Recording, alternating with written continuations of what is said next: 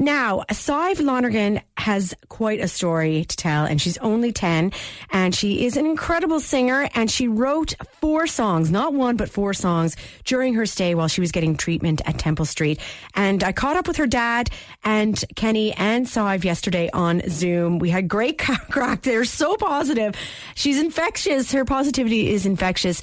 And we are now celebrating again Little Bakers on Weekend Breakfast with CHI Children's Health Foundation and I'll tell you how you can get involved in our competition with Chef Shane Smith after we hear from Sive and Kenny. How are you guys? Good. Great.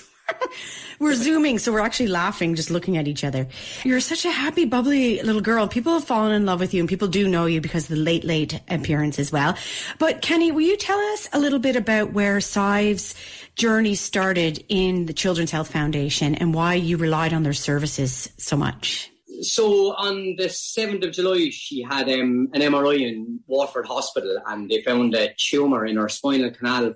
So uh, we were sent up to Temple Street um, the following day and we met um, Mr. Crimmins, the surgeon, and he just explained to us that she'd have to have surgery the following week to have her removed. So um, yeah, your life gets turned upside down fairly quickly, you know. And then obviously, like Kenny, you have is it two other children, two little boys as well? Two sons, yeah. Well, they're not so little. They're 18 and 15. Oh, wow. Yeah. So they're, you're the baby Sive. the best yeah. way to be. So obviously at the yeah. time though, you, your life was divided. And so obviously, because you're from Waterford, so you really appreciated the services and the support the hospital provided because the family was disjointed while this was happening. Yeah. Like when we got to Temple Street, like we're from Tramore and it's very quiet. It's a lovely little town and the thought to me up in city centre Dublin now just it didn't appeal to me at all anyway. But from the minute we got to Temple Street, like they were fantastic. From the security guards to the porters, who the porters?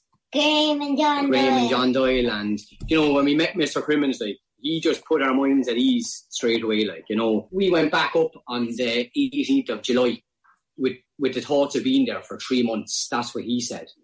Um, but she recovered quicker than expected, like so she was allowed home after eight weeks. So you're very, very brave. It, you know, for even adults or anybody to go through anything like that is is scary, and it's scary for your parents. But you're so brave. How do you feel now? Happy. Happy. And so, will you tell me about a woman named Alison that you met in the hospital? Alison was the music therapist. And what did she do with you? We write songs together and we played the drums and the piano. Yeah.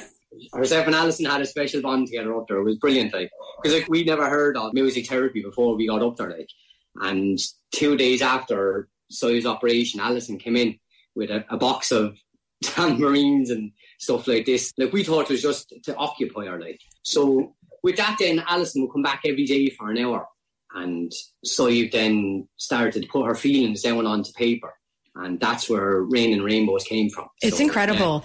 Yeah. I mean, so if you're so yeah. young and to have written a song already, like I am a lot older than you know, I've never written a song ever. and I can't sing. In fact, when I do sing, people ask me to stop. Is your dad a good singer? No. no. Well, it's, you know, the reason why we're speaking to you guys is you are a family that have gone through Children's Health Foundation and, you know, you're still obviously receiving support from them. Um, but you, you felt that your experience was really, really positive despite the scary nature of everything.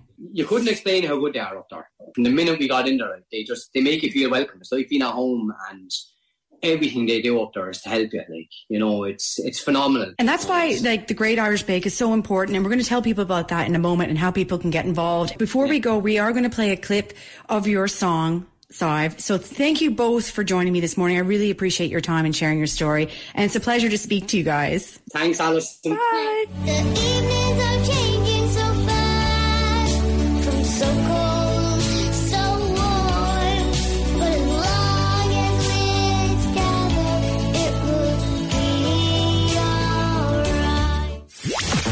Weekend Breakfast with Alison Curtis. Playing the music you love. Today FM. It all happens here. Today FM.